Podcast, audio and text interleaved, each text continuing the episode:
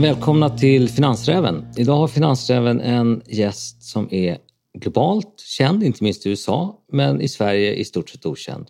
Det är en person som är efterfrågad runt omkring i världen och som ligger på samma talarförmedling som Bill Clinton, Richard Branson. Välkommen Niklas Bergman. Tack så mycket, tack. Finansräven, det visste jag eh, inte att jag fick vara med i. Jo, men du kvalar in på Finansräven. Visst lite på sidan, men det, det här blir bra. Du skriver i din bok Navigating the Tech Storm så här om dig själv, eller någon har gjort det i alla fall. Niklas Bergman has worked as a serial entrepreneur and technology investor for more than 20 years. He has focused mostly on business development in emerging markets through close to 15 direct and indirect technology investments in areas such as web services, nanotechnology, computing, new materials, and new media art. A couple of years ago, he got tired of endless meeting with bankers, lawyers, and board of directors. He cleared his schedule and embarked on a journey to understand where the technology is taking us and whether we are ready for the upcoming tech storm. Ja. Vad mer behöver man veta om dig? Det är någonting som förlaget har skrivit väldigt kort och koncist efter att ha intervjuat mig hårt. Så att, eh, den stämmer väl rätt bra. Jag eh, längtar alltid efter att åka skidor. Tycker det är väldigt kul med teknik, nya teknologier. Tycker det är kul att utveckla idéer. Men har sent om sidor insett att jag är inte den som ska sitta i de här styrelserna och vara del av eh, administrationen om man säger. Men du är egentligen inte ingenjör i botten eller tekniker, du är ekonom. Jag är nästan gymnasieingenjör men det är inte värt någonting då. Egentligen. Men om jag sitter ner med en eh, professor i fysik så finns intresset där. Men det finns heller ingen prestige i att jag inte kan fråga de dumma frågorna. Så för mig har det aldrig handlat om att jag ska kunna bidra någonting vad det gäller den tekniska utvecklingen. Då. Det handlar ju mer om att jag ska förstå tillräckligt mycket för att se om det finns en affär i någonting eller för att kunna förklara det för någon annan som är intresserad av att investera pengar i. Till exempel. Men vad fick dig att börja med det här till att börja med? Nej, alltså en gång i tiden så ville jag ju bli fysiker. Fortfarande barnsligt intresserad av eh, kvantfysik och eh, fraktal geometri eller kalla det vad du vill. Då. Så att intresset finns ju där. Det har det alltid gjort. Men eh, man får väl inse sina begränsningar också. Du, och i boken då som kom 2018, Navigating the Tech Storms, vilka skulle du vilja säga är de viktigaste slutsatserna? Jag har försökt, och som många andra kanske då, man skriver en bok som jag själv gärna skulle vilja läsa. För mig handlar det om att, att försöka att beskriva det sättet som jag tänker på och agerar utifrån när jag försöker att förstå ny teknologi vid en investering eller när vi gör ett projekt i något bolag och sådär. Och det, det handlar egentligen om tre steg.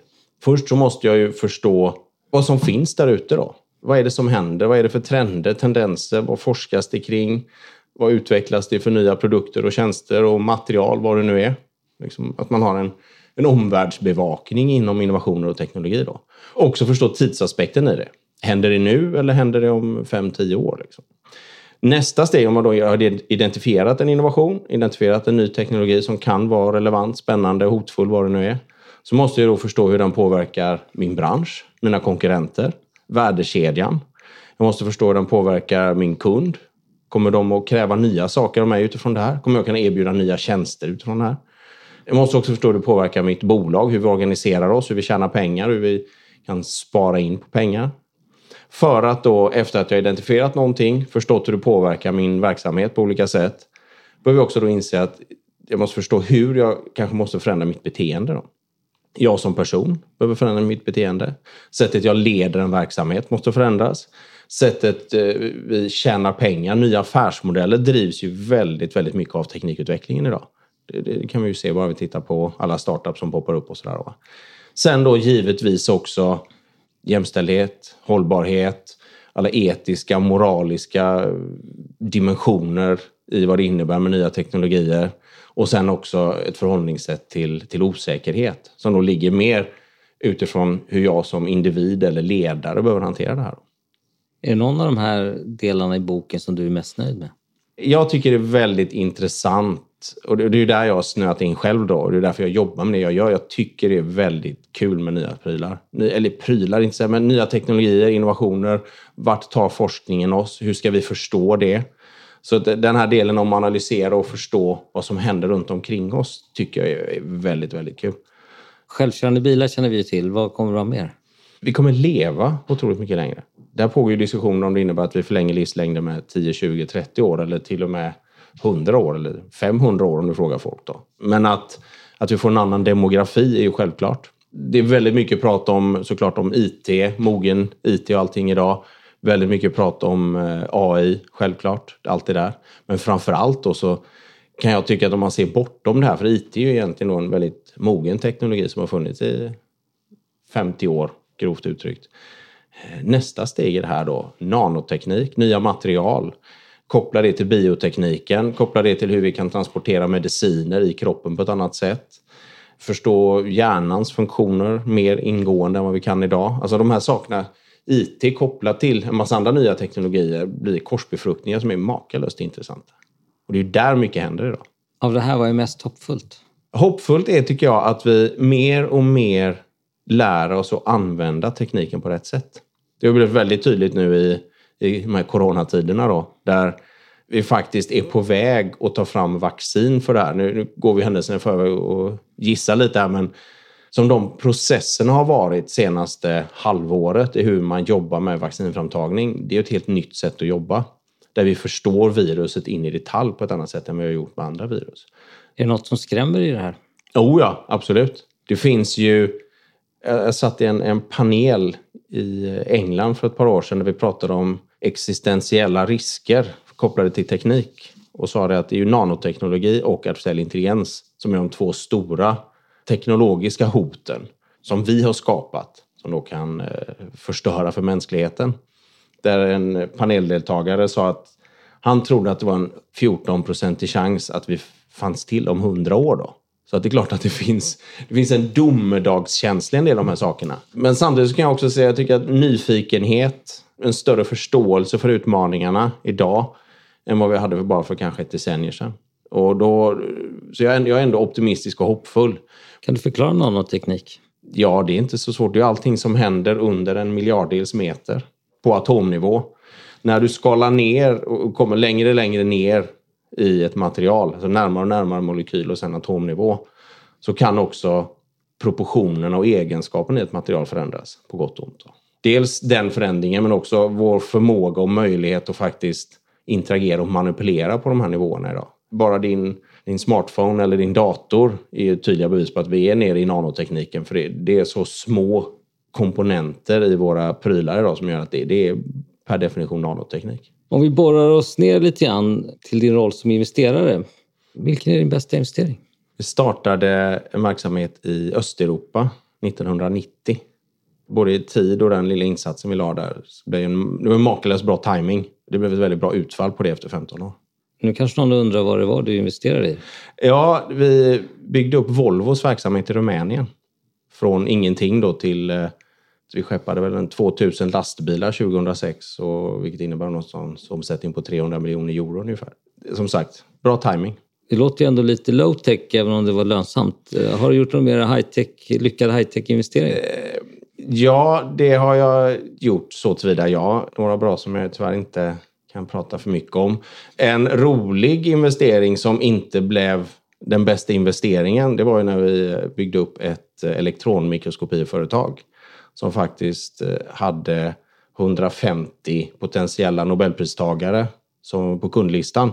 Om vi hårdrar det lite. Men varje år när man delar ut fysikpriset så lyssnar jag ifall det ska vara någon av våra kunder. Då. Även en sån grej då som kanske inte finansiellt blev den bästa var ändå en, en otrolig tillfredsställelse att få se det här bolaget växa. Som investerare får man mycket idéer pitchade för sig. Har du missat någon väldigt bra investering? Ja, nästa fråga. Kan du inte lätta lite på förlåten? Jo, absolut. Det finns några stora riskkapitalbolag som faktiskt har det tydligt presenterat på sina eh, hemsidor att de, de kallar för sin antiportfölj. Då. Och en av de bästa är ju Bessemer Ventures, ni ska kolla den, där de då har sagt nej tror jag, till Apple, Google och flera till. Liksom. Facebook också till och med. Min så, form av claim to fame där var ju att jag blev pitchad Spotify våren 2007 när de var 11 anställda och satt på Riddargatan. Till min försvar säga att jag var kopplad till ett riskkapitalbolag då. Jag tror inte riktigt att jag hängde med i alla turen och förstod hur det fungerade. Och jag lyckades heller inte övertyga mina partners om det. Det hade ju suttit fint, såklart. Ja, men vi tackar för den. Våren 2007 som sagt. Det var ju långt innan de var uppe på, på banan, men... Eh, vad kommer du ihåg vad eh, värderingen var? Jag tror värderingen blev väl någonstans 200 miljoner svenska när de gjorde första rundan sen tror jag. Så det här var innan det? Det skulle i så fall varit en del av den rundan om vi hade gått vidare då. Men eh, det gjorde vi inte som sagt. Men jag blir ständigt påmind om det här när jag träffar eh, mina Spotify-kompisar. Liksom. Och får en, en, en snygg rundvandring på det fina kontoret i gallerian. Liksom. Men jag, jag är inte bitter. Du verkar inte så bitter. ehm, är du fortfarande aktiv som investerare? Både ja och nej. Jag har ju ett antal bolag som jag är engagerad i. Jag sitter inte i styrelsen längre. Hjälper gärna till om jag kan. Har inte gjort några investeringar de senaste åren annat än i, jag har gått in och engagerat mig lite i ett, ett norskt bolag som jobbar med AI och vissa kvantdatorkomponenter. Då. Men det är fortfarande väldigt, väldigt tidigt. Och har tyckt ganska länge att startupvärlden är alldeles för håsad och övervärderad faktiskt. Får se hur den här våren påverkar värderingen och sånt. Men det, det finns en liten brist på ödmjukhet och en väldigt stor tilltro till sin egen förmåga ibland hos en del entreprenörer som eh, i och för sig är någonting man behöver, men det, det, kan bli för mycket av det goda också. Va? Det är en väldigt intressant värld. Samtidigt som jag inte riktigt känner mig hemma i betting, gambling, spelvärlden som det varit väldigt mycket kretsat kring då. Jag har ju varit mer tung teknik historiskt då. När du ska bedöma en entreprenör, vad tittar du på då? Mångt och mycket nu för tiden så är det ju ofta folk man känner sedan tidigare på ett annat sätt, eller blir introducerade till. Jag har ju bestämt mig för att aldrig jobba med folk som jag inte kan liksom hänga med, resa med, ta en öl med i en bar. Liksom. Sen ibland så har det ju då varit också bolag där, där det inte finns en entreprenör. Det finns ingen given person som ska driva ett, sånt, ett projekt om det är en, ett forskningsprojekt som ska kommersialiseras till exempel. Och då handlar det mycket om att tillsammans med innovatören hitta den entreprenören då. Och det är intressant. Men folk som inte tar sig själva på för stort allvar. Folk som är villiga att jobba hårt men ändå har någon form av balans. Folk som eh, har en, en ödmjukhet inför det faktum att man inte kan allt. Rätt svårt för folk som har svar på allt. Liksom. Har du några områden som du tycker nu är hetare än andra? Alltså i teknikperspektivet så är jag väldigt nyfiken på eh, kvantdatorer, kvantapplikationer just nu. Jag pratade med en professor, vad är det nu, 15 år sedan, som forskade just kring kvantdatorer. Frågade om när kan vi investera i något av dina forskningsprojekt? Och då sa han det, kom tillbaka om 15 år, kom tillbaka 2020. Nu har jag inte gjort det, men jag borde höra av mig till honom för att se var vi befinner oss. Men det, är ett sånt område till exempel. Jag tycker att det också finns spännande applikationer som bara dyker upp kring artificiell intelligens. Jag tycker att det har varit väldigt mycket kejsarens nya kläder. Man har brandat om eh, databaser till att det ska bli AI och så vidare. Tyvärr ganska vanligt i startupvärlden att när någonting blir lite hippt då stämplar man sitt bolag med det och så går man till oss lättlurade investerare och faktiskt kan resa kapital på det. Det var ju samma sak när vi pratade internet i slutet på 90-talet. Sen kom nanotekniken, sen kom eh, cleantech och så kom det mobila och så kom sociala nätverk och så var det gaming på det. Så de här trenderna som går, det är, ju många som anammar dem, som hoppar på de trenderna som egentligen inte har något substantiellt att tillföra. Då. Men inom AI, skalar man bort hypen och bubblan kring det så finns ju en hel del intressant där. Definitivt. Är något du direkt skulle varna för? Jag förstår ju inte gaming betting-sidan. Eh, online och sånt där. Jag förstår det inte för att jag själv inte använder det. Jag, jag köper det inte för att jag, jag uppskattar inte liksom den eh, moraliska perspektivet i det där. Så det skulle jag själv aldrig investera i.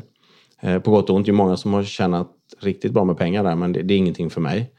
Jag kan tycka att det projekt, bolag, investeringar där det väldigt mycket handlar om att, att bygga ett varumärke där pengarna går till att synas och höras, där pengarna går till Facebook och Google-annonsering. Det är ingenting för mig heller. Det finns folk som är duktiga på det där, men det är ingenting som jag riktigt förstår.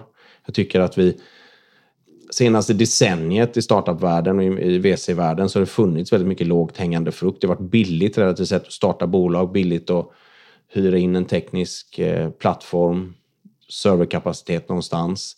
Det har varit ganska, relativt sett, enklare och enklare och billigare och billigare att faktiskt starta bolag och bygga en, en simpel teknisk lösning. Vilket är bra, det är kul, det händer mycket. Men eh, det är inte riktigt där jag har befunnit mig, utan jag tycker det är mer spännande om det blir tung teknik. Då. Deep tech som någon nämnde det, som man bara kallar det nu.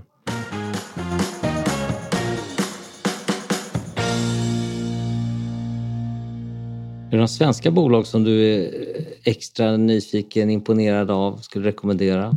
Noterade eller onoterade? Välj själv, vi kan ta båda. Ja, jag var ju med tidigt. Jag är inte engagerad längre annat än som eh, passiv delägare. Men ett bolag som jag varit engagerad länge är ju Smalltech som är noterat på Spotlight-listan. Som är en makalöst fin teknologi och patentportfölj och som nu sakta sakta börjar eh, tas ut på marknaden. Det är ett bolag som har funnits länge. Jag har varit med sedan 2006. Så det, det tar mm. tid ibland. Ja. Det finns eh, ett bolag i, inom ett område som jag inte kan, men det har jag en väldig respekt för eh, de som driver. Det är Oncopeptides. Mm. Eh, som nu tror jag tog in en rejäl runda ganska nyligen. Det är också väldigt spännande, men det är ju, det är ju bioteknik. Det är, det är lite binärt hur det där fungerar. Jag tycker det finns väldigt mycket intressant forskning som pågår i Sverige. Vi har en, en stark tradition inom forskning ofta kopplad till eh, storbolag, till vår industriella historia. Där dyker det upp saker från tid till annan, verkligen. Materialvetenskap i allmänhet är ett område där vi är duktiga men som inte riktigt eh, alltid syns. Då. Sen eh, finns det också inom eh, mer eh, liksom, konsumentmarknad, eh, business to consumer och så vidare. Där finns det en massa duktiga entreprenörer, massa intressanta bolag, e-handel, vi, vi, ser ju många av de här som, eh, som har poppat upp senaste åren och som verkligen har fått fart nu under... Kan du namnge några? Nej, eftersom jag inte själv är så bra på det området. Men man, man ser ju att det finns folk som är väldigt duktiga på att driva affär inom de här områdena. Skulle du säga att svenskar är skickliga på att bygga techföretag? Jag tänker till exempel, vi har fått fram Spotify, Klarna, Skype, de kanske tre stora stjärnorna, men sen massor med lite mindre. Är det likadant över hela världen skulle du säga, eller är svenskarna bra? När jag reser runt så möter jag ju många entreprenörer och andra investerare. Jag ser ekosystemen runt om i Europa, runt om i världen. Alla ekosystem slår sig för bröstet och säger att de är Silicon Valley i det här landet och motsvarighet och sådär. Jag tycker att Sverige står sig bra. Jag tycker att vi, vi har en, en entreprenörstradition som har kommit av det som var då i slutet på 90-talet. Efter det, det, det är ju först kanske för 10-15 år sedan som det blev accepterat och fint att vara entreprenör. Tidigare, jag har ju varit med när det var nästan som ett skällsord. Va? Det har ju totalt förändrats och, det, och det, det bygger ju underifrån att väldigt många vill gå den vägen. Ju fler som testar på den banan, desto fler duktiga entreprenörer kommer ju fram. Så jag tycker att Sverige står sig väl. Jag, jag tror att om vi generaliserar lite, det svenska sättet att leda, driva och utveckla verksamheter är vinner mer och mer respekt internationellt sett. Jag tror att den här mer mjukare, mer konsensuskulturen, eh, om vi kallar det för det lite grovt, eh, har framtiden för sig. En annan intressant aspekt är är också att vi är ett land med 10 miljoner invånare. Vilket innebär att i de flesta fall så behöver vi titta internationellt nästan från dag ett. Vilket är en fördel så tillvida att vi tänker i det perspektivet, vi tänker globalt.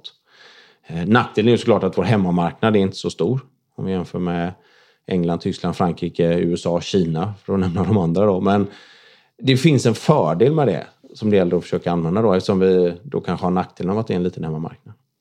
Säljer svenska entreprenörer sina bolag för tidigt? För ofta pratar man ju om exit redan eh, när man håller på att bygga upp bolaget. Mm. Eller är det typiskt svenskt eller är det så över hela världen? Skulle? Nej, men det bästa exempel på att sälja för tidigt var väl Instagram då. som, mm. som var en bra affär för alla, men givet var de befinner sig nu så var det verkligen för tidigt. Det är svårt att säga. Det, det är lätt att vara eh, efterklok och säga att ni skulle inte haft sålt och sådär. Vi befinner oss i en annan tid idag. När de svenska stora bolagen byggdes för hundra år sedan eller mer. Då var ju Sverige en relativt sett en stor del av den industrialiserade världen. Vi var ju tidiga och väldigt aktiva och centrala i industrialismen. Bland annat för att vi hade råvarorna och så vidare. Dit kommer vi aldrig komma igen eftersom vi idag är en, en liten klick i en, i en stor pöl. Liksom. Det är helt andra förutsättningar idag. Jag kan ju verkligen ha total beundran och respekt för bolag då som Spotify till exempel. Som har lyckats, Axis, ett annat sånt exempel, liksom, som bygger stora, spännande, framgångsrika bolag utan att sälja. Men där man då ibland når till en punkt där du behöver en börsnotering eller eh, du behöver en försäljning för att ta det till nästa nivå. Då. Men eh, entreprenörer som vill driva och utveckla sina bolag i oändlighet, i vilket fall i, i teorin, det är allra största respekt i det. Det sagt då, om du har entreprenörer som väljer att sälja bolag tidigare så kan man ju inte klandra dem för det. Ibland når man en punkt där du behöver komma in, du behöver få din verksamhet in i ett större sammanhang, du behöver ha mer kapital. Man kan liksom inte klandra någon för att de cashar hem, om man nu ska kalla det för det. Däremot, folk som jag träffar, entreprenörer som, har, som är väldigt tidiga i sina bolagsbygganden och som redan väldigt tidigt pratar om att göra en exit och casha hem. För mig är det ju en liten varningsklocka i vilket fall. För då, då har du inte, det är inte den drivkraften som jag vill se.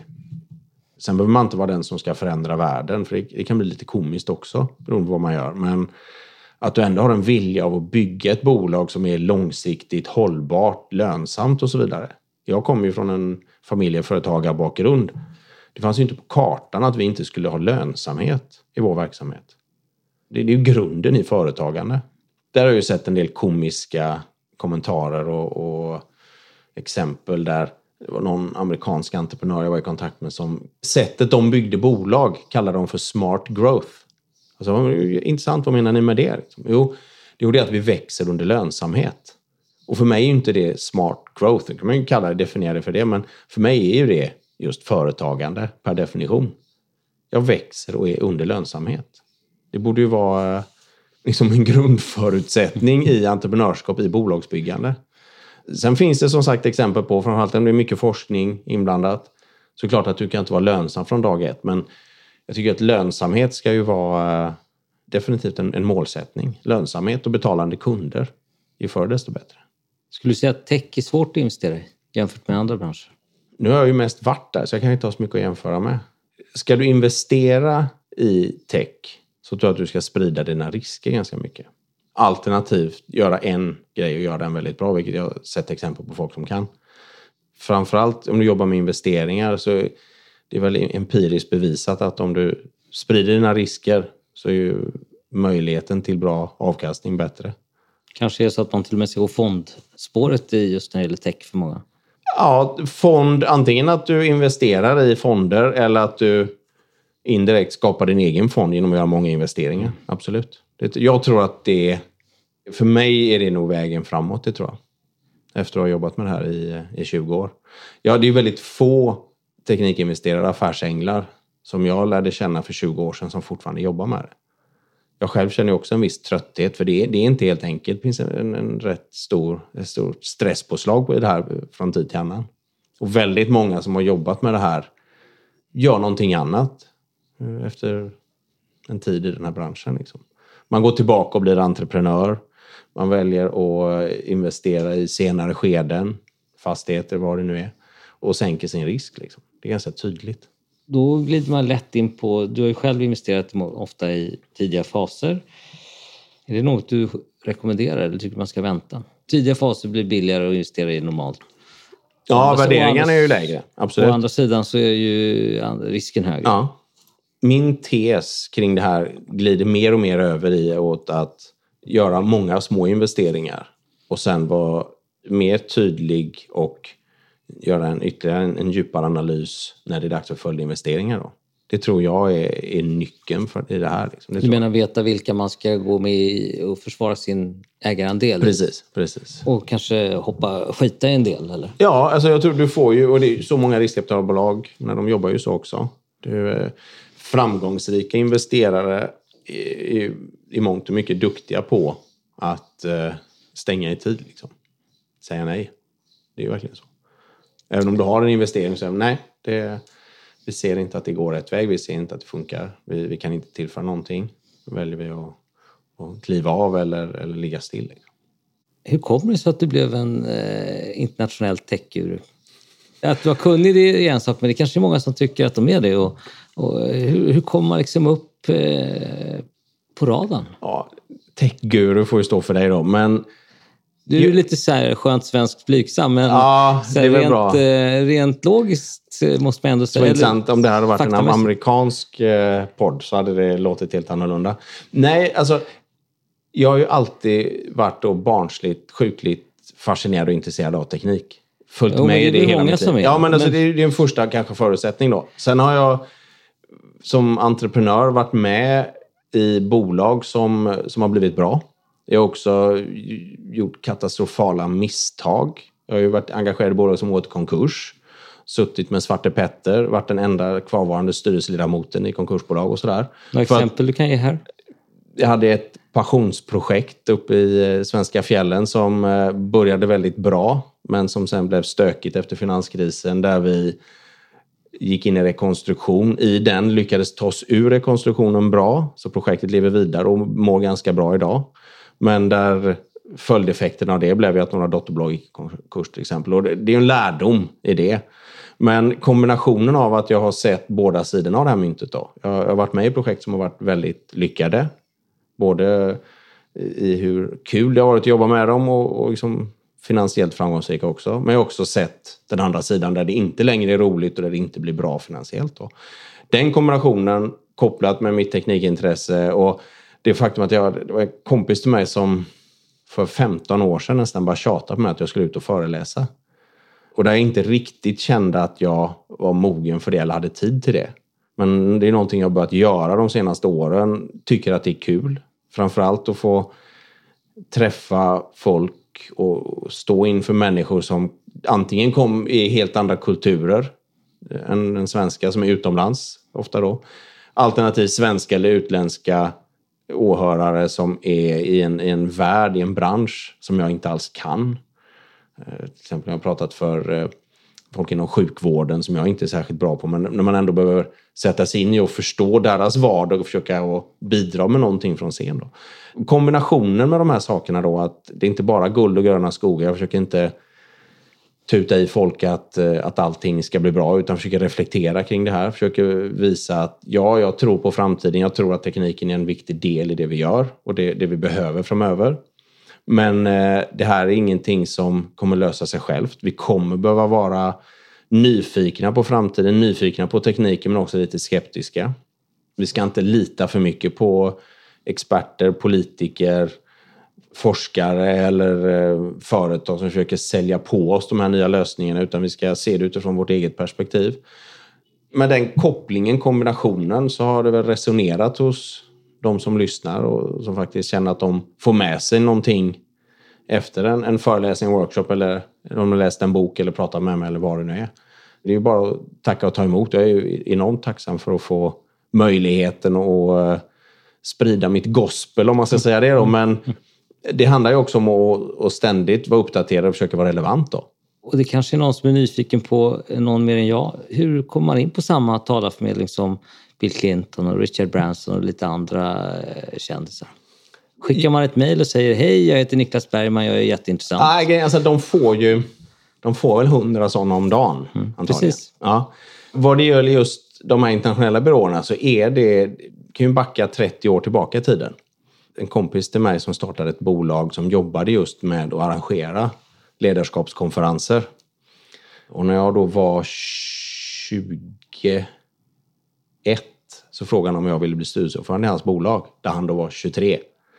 Men då eh, tog han portföljen och så åkte han över till USA och bokade upp då Norman Schwarzkopf, ökengeneralen som ledde USA i Irakkriget.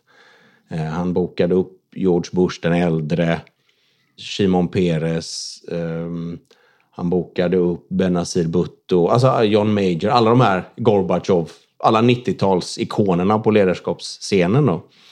När jag började prata med honom om det här så sa han, att vi åker över och hälsar på dem. Och han var en av deras bästa kunder då förr. Så att det var ju inga problem att komma in dit. Och de tog ju gladeligen hand om mig. Sen är det ju så då att många av de här byråerna har ju sina kändisar som talare då. Som, liksom, som de förmedlar. Och sen har de den här bulken längre ner som inte alls är på samma kändis eller prisnivå. Men där, där det är väldigt intressant att vara. För det finns massa intressanta möjligheter kring det här. Då. Och jag älskar att försätta mig i nya situationer där jag inte nödvändigtvis är riktigt bekväm.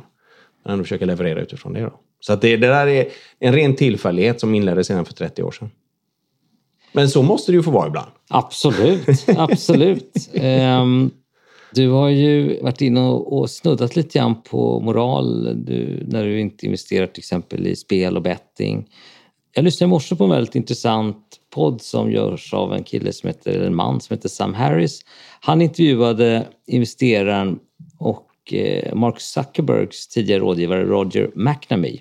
För övrigt en podd jag verkligen rekommenderar. Och han berättar och förklarar väldigt tydligt varför eh, techjättar som Google och Facebook genom att ha en enorm mängd data är ett hot mot demokratin och, man har jobbat med såna här eh, filterbubblor. Mm.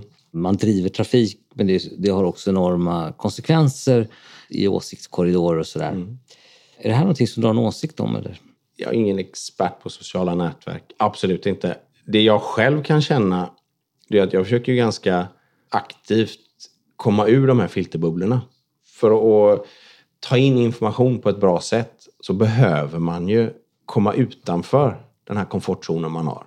Till exempel på Twitter som, jag, som för mig är ett väldigt bra nyhetsmedium.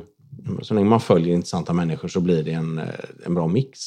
Sen får jag ju kämpa hela tiden då för att undvika Twitters algoritmer där jag ska få mer av samma sak för att fortsätta scrolla i flödet. Och det är ju samma sak med Instagram, det är samma sak med Facebook.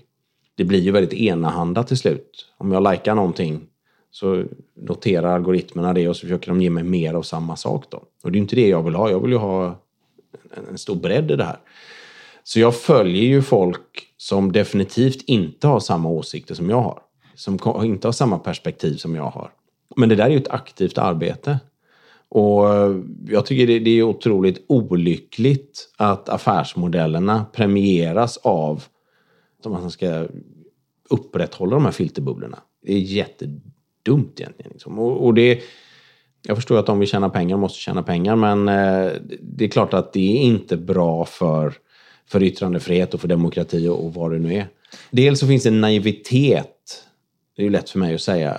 Jag vet ju att många av de här människorna ägnar sina dagar åt att försöka att förstå och balansera och navigera i ett, till exempel ett amerikanskt politiskt landskap. Jag har all respekt för att det där är svårt. Men ganska länge tycker jag att det funnits en naivitet hos många som jobbar i de här stora bolagen och framförallt i ledningarna. Där man inte riktigt tar ansvar för den makten man sitter på. Då. Det kan jag tycka också kan härröras till, till medievärlden morgontidningar, dagstidningar, tv-bolag där man inte riktigt erkänner för omgivningen och kanske för sig själv att man sitter på stor makt. Då. Men de är ju idag nästan ingenting jämfört med Facebook och Google. Nej, det är de inte. Och... Men problemställningen är ju liknande. Jag håller med. Ja. Jag håller med. Nej, nej, alltså det är ett helt nytt landskap vi befinner oss i såklart. Och det, det ska bli intressant att se hur till exempel Facebook hanterar amerikanska valet här i höst. Då. Ja, med tanke på den kritiken man fick i samband med var det 2018 2016. 2016. Valet. Ja. Förlåt. Där Facebook-manipuleringen var helt avgörande för utfallet. Ja. Sen är det klart, i slutändan så finns det ett ansvar hos oss som konsumenter, som individer, att inte direkt klicka på någonting som vi tycker är upprörande eller någonting vi tycker ser väldigt bra ut. Eh, för det kan ju komma någonstans ifrån eh, som då inte är sanningsenligt, eller kanske inte är eh, äkta på något sätt. Va? Enligt Roger McNamee som dessutom är fortfarande storägare i Facebook så säger han att det går inte att skydda sig mot det därför att eh, om du och jag söker på samma ord så kommer vi få upp helt mm, olika mm, mm. information. Mm. Du kan väl försöka ha en kritisk inställning och göra det du kan men det går ändå inte att värja sig. Nej, Nej men så är det nog. Så är det nog. Sen är det också det att menar, både Facebook och Twitter tjänar ju väldigt mycket pengar på att ha Donald Trump som president. Jag ska inte säga att de blundar på grund av det, men det gör de. Det, det är en del i mekanismen. Om, du, om man lyckas få bort alla former av även oskyldig nakenhet på Facebook så borde man ju kunna se till att hålla, den lite, hålla liksom flödet lite renare än vad det faktiskt är. Så om moralpolisen finns på ett ställe så borde man kunna använda de mekanismerna även och se till så att det, är, det som finns där är sant. Att, att det inte finns en massa bottar som, som publicerar eh, osanningar och så vidare. Tack Niklas. Det här var ett väldigt intressant samtal tycker jag. Hoppas ni lyssnare tycker det. Vi tackar dig för dina kloka ord och att du delat med dig så generöst Niklas. Tack. Tack själv. Tack.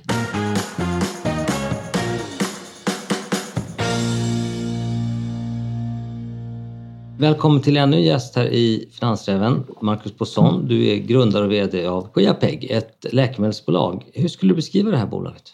Ja, jag brukar beskriva det att det är ett läkemedelsbolag som baseras på en patenterad drug delivery-plattform eh, där vi egentligen, huvudsyftet är att förbättra läkemedels egenskaper till patientens fromma. Och eh, det görs genom en kontrollerad frisättning så att vi eh, skyddar läkemedlet först och sen så sker det under ordnade former en frisättning i kroppen och långsamt kommer ut och kan göra sin effekt. Det är väl i korta drag vad vi pysslar med. Och, och vad är det som gör er intressant? Det är att vi är tämligen unika på marknaden. Eh, jag brukar säga att vi är en handfull eh, bolag i världen som eh, har den här typen av kontrollerad frisättning. Det finns många bolag som håller på med drug delivery på olika sätt, kapslar in och det är geler och sånt där. Det här är framförallt för peptider och proteiner, stora molekyler, där man då vill ha en, en kontrollerad frisättning. Unga läkemedelsbolag, tänker man stora risker? Hur skulle du beskriva er risk? Jag brukar säga att personligen så engagerar mig det här för jag tyckte det var en lägre risk. Eh, och jag har ju varit med och grundat bolaget och i och med att du har en eh, teknologi som eh, bygger på kemi, kemin som kan, man kan göra experiment relativt fort jämfört med annat om du har cellinjeutveckling eller annat som det tar väldigt lång tid. Och eh, i fallet med kemi så kan du göra försök och det går betydligt snabbare. Sen har vi det här som kallas för pegulering och pegulering i sig har ju funnits i 40 år, väl dokumenterat fördelar och även vissa nackdelar. Men framförallt fördelar och det är miljoner människor varje dag som tar ett pegulerat läkemedel.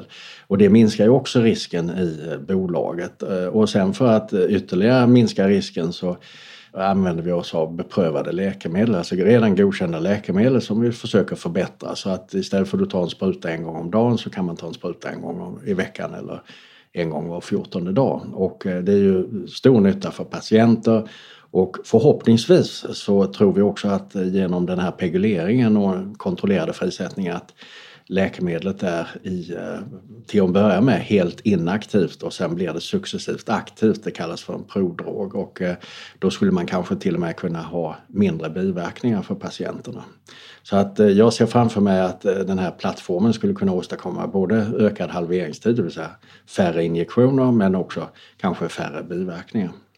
Och det här är en patenterad plattform som ni har? Den är patenterad och vi håller på att bygga upp en stark patentportfölj som jag bedömer det och eh, vi, vi har en väldigt duktig patentfirma, en av USAs främsta som jag har haft en lång relation med under många år, Fisher Richardson. Och eh, vi har idag 15 beviljade patent och eh, vi har många fler som ligger i pipelinen för godkännande. Och basen i alla de här patenten är fosfortriestern som är grunden i i vår plattform. I och med att vi har redan fått godkänt i USA, Europa, Kanada för grundprincipen så är jag försiktigt optimistisk att vi också kommer att fortsätta den här fina sviten med fler beviljade patent. Vad är värdet i en sån här patentportfölj? Kan man uppskatta den? Man kan säkert eh, anlita någon firma som gör en, en, uppskattning av det men eh, just nu så har vi inte gjort det. Men eh, om du tittar på liknande affärer, andra bolag med liknande teknologiplattformar så brukar ju de köpas upp för relativt stora pengar och det är ju ofta då större läkemedelsbolag som ser att det mindre bolaget som har utvecklat en plattform att de kan använda det på många områden inom sin eh, koncern. Det är oftast stora bolag. Och vår plattform är ju ungefär lite av den karaktären att du kan använda den både för nya, helt nya substanser, du kan använda den för att förbättra existerande läkemedelsportfölj, eh, så kallad life cycle management, men du kan också använda det inom onkologi för de här antikroppskopplade läkemedlen ADC som är väldigt hett inom onkologi. Och där behöver du en bra eh, kemi för att eh, binda ihop toxiner med antikroppar och det gör att jag, jag tror det finns en, en god möjlighet att när vi kommer upp på radarn att eventuellt större bolag skulle vara intresserade av oss. kan det eventuellt komma ett bud på hela bolaget? Jag ska absolut inte ge intryck av att det föreligger här va? men det är självklart för min egen del eh, när jag startade bolaget tillsammans med Marek så att det är ju en av eh, exitmöjligheterna i den här typen av plattformsbolag. Va? Att man, eh, om man inte låter det gå och man bygger vidare på det så är ju en möjlighet att någon köper upp det. Och eh, just plattformsbolag är ju rätt så lämpade för det. Och sen jobbar ni även med licensaffärer. Vad kan man förvänta sig här? Vi har ju varit aktiva och eh, jag kan ju säga det att intresset är ju stort för den här typen av eh, kontrollerad frisättning.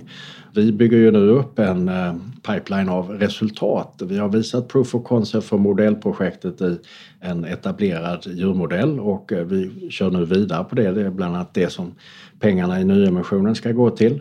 Baserat på det så ökar vi möjligheterna att kunna göra en utlicensiering och i och med att vi bygger på pegulering som jag sa som är beprövad och att vi har en beprövad substans så tror jag att vi nog eh, är det inte osannolikt att vi skulle kunna ha en intressant diskussion med något eh, större farmabolag inom närmsta året eller så. Och eh, jag har ju också sagt i mina presentationer att vi har en rätt så opportunistisk approach att eh, eh, får vi tillräckligt bra pengar på bordet så kan jag vara intresserad att utlicensiera det tidigare än... Normalt sett så utlicensierar man kanske ett projekt efter proof of concept i människa. Va? Och eh, det är möjligt att vi vill vänta eh, till eh, det inträffar men vi är öppna för de flesta förslag som skulle komma på bordet.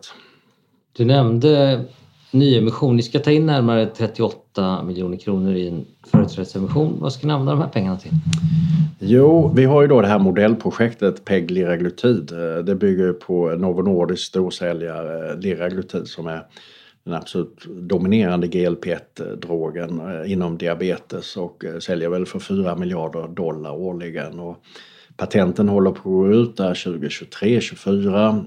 Vi ser då att vi kan göra en uppföljare till den men istället för liraglutid som tas en gång om dagen så kan då vårt PEG liraglutid tas en gång i veckan. Och då blir vi helt plötsligt en konkurrent till Novo Nordisk uppföljare som heter semaglutid som har en förväntad peak sale på eh, 5 miljarder dollar. Och eh, det är den vi egentligen ska jämföra vårt projekt med och eh, där går inte patenten ut förrän 2032 till att börja med.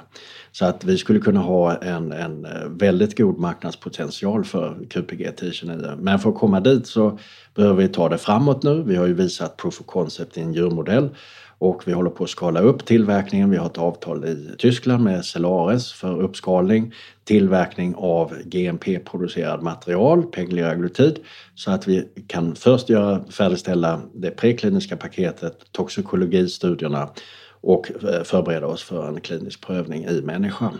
För oss som inte kan så mycket om det här, betyder det att eh, om man kommer så pass långt, då antar jag att man säljer inte det här själv på marknaden utan man licensierar ut det här, eller?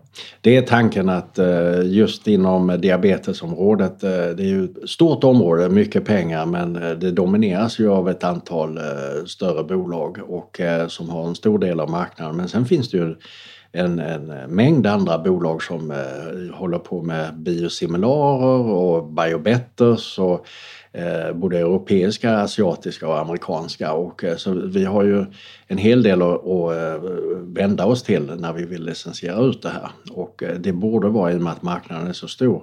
Och kan vi eh, komma med en uppföljare som skulle kunna vara i direkt konkurrens med semaglutid så tror jag det finns goda möjligheter att eh, utlicensiera det. Nu har ni gjort en liten licensaffär med ett kinesiskt bolag nyligen men vad kan man vänta sig mer när det gäller just licensaffärer? Ja, det där var ju ett optionsavtal och de har en eh, helt annan substans som jag inte kan eh, berätta om men det är inte liraglutid där de vill testa det här och så de betalar ju då 200 000 dollar för att få möjligheten under begränsad tid att utvärdera det här. Därefter, om de har eh, goda data så blir det ju en licensdiskussion i så fall.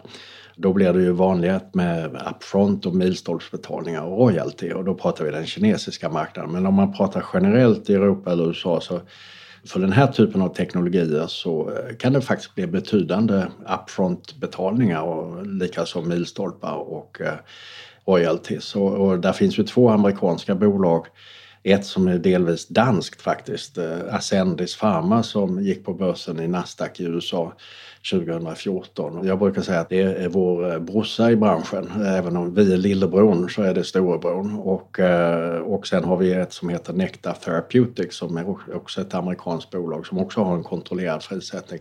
Båda de bolagen säljer inga licenser för sina plattformar utan de använder dem helt internt för att utveckla egna läkemedelsprojekt. Och det gör ju då att möjligheterna för oss blir mycket större också att kunna göra bra licensaffärer. Och tittar man lite bakåt så Ascendis Pharma gjorde ju eh, för eh, 7-8 år sedan tre väldigt fina utlicensieringar innan de tog beslutet att inte licensiera ut mer och det var bland annat Sanofi, det här stora franska läkemedelsbolaget och de betalade 25 miljoner euro upfront för en eh, licensen för diabetesområdet och Genentech, ett stort amerikanskt biotechbolag, betalar 20 miljoner dollar för en upfront för eh, oftalmologi, det vill säga att kunna använda deras plattform för eh, utveckling av eh, läkemedel för ögat. Så att det finns pengar i den här branschen med drug delivery, det gör det. Vad ska man ha för tidsperspektiv? Vi kör ju på nu för fullt och genererar eh, data och eh, jag har ju en personlig förhoppning att det inte eh, ska vara allt för avlägset faktiskt.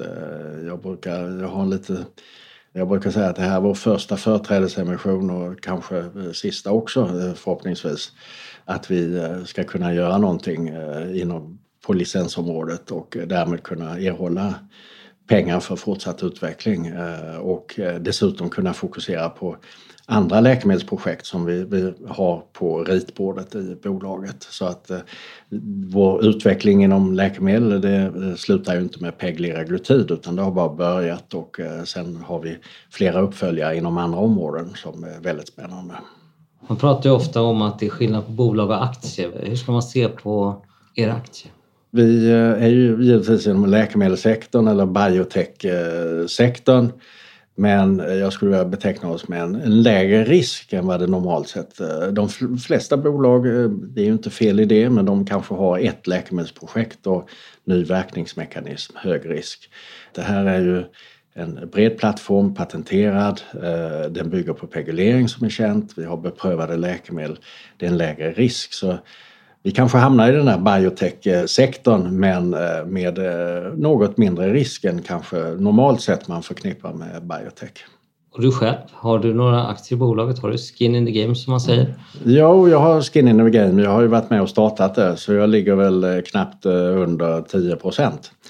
Och eh, Mark Kwiatkowski som också var med och startade med den vetenskapliga grundaren, han har väl ungefär eh, det dubbla, 20 procent i bolaget. Så att, och sen är det ett antal andra eh, personer som var med och, och drog igång det här som också har ett antal procent i bolaget. Så att, det gör väl oss också unika jämfört med en del andra bolag att vi faktiskt eh, vi har stora incitament att försöka göra det bästa av saken och, och verkligen komma i mål med det här och eh, personligen skulle jag verkligen vilja driva det här mot en exit. Hur den exiten exakt ser ut det vet jag inte men eh, jag har ju mina tankar och funderingar kring det.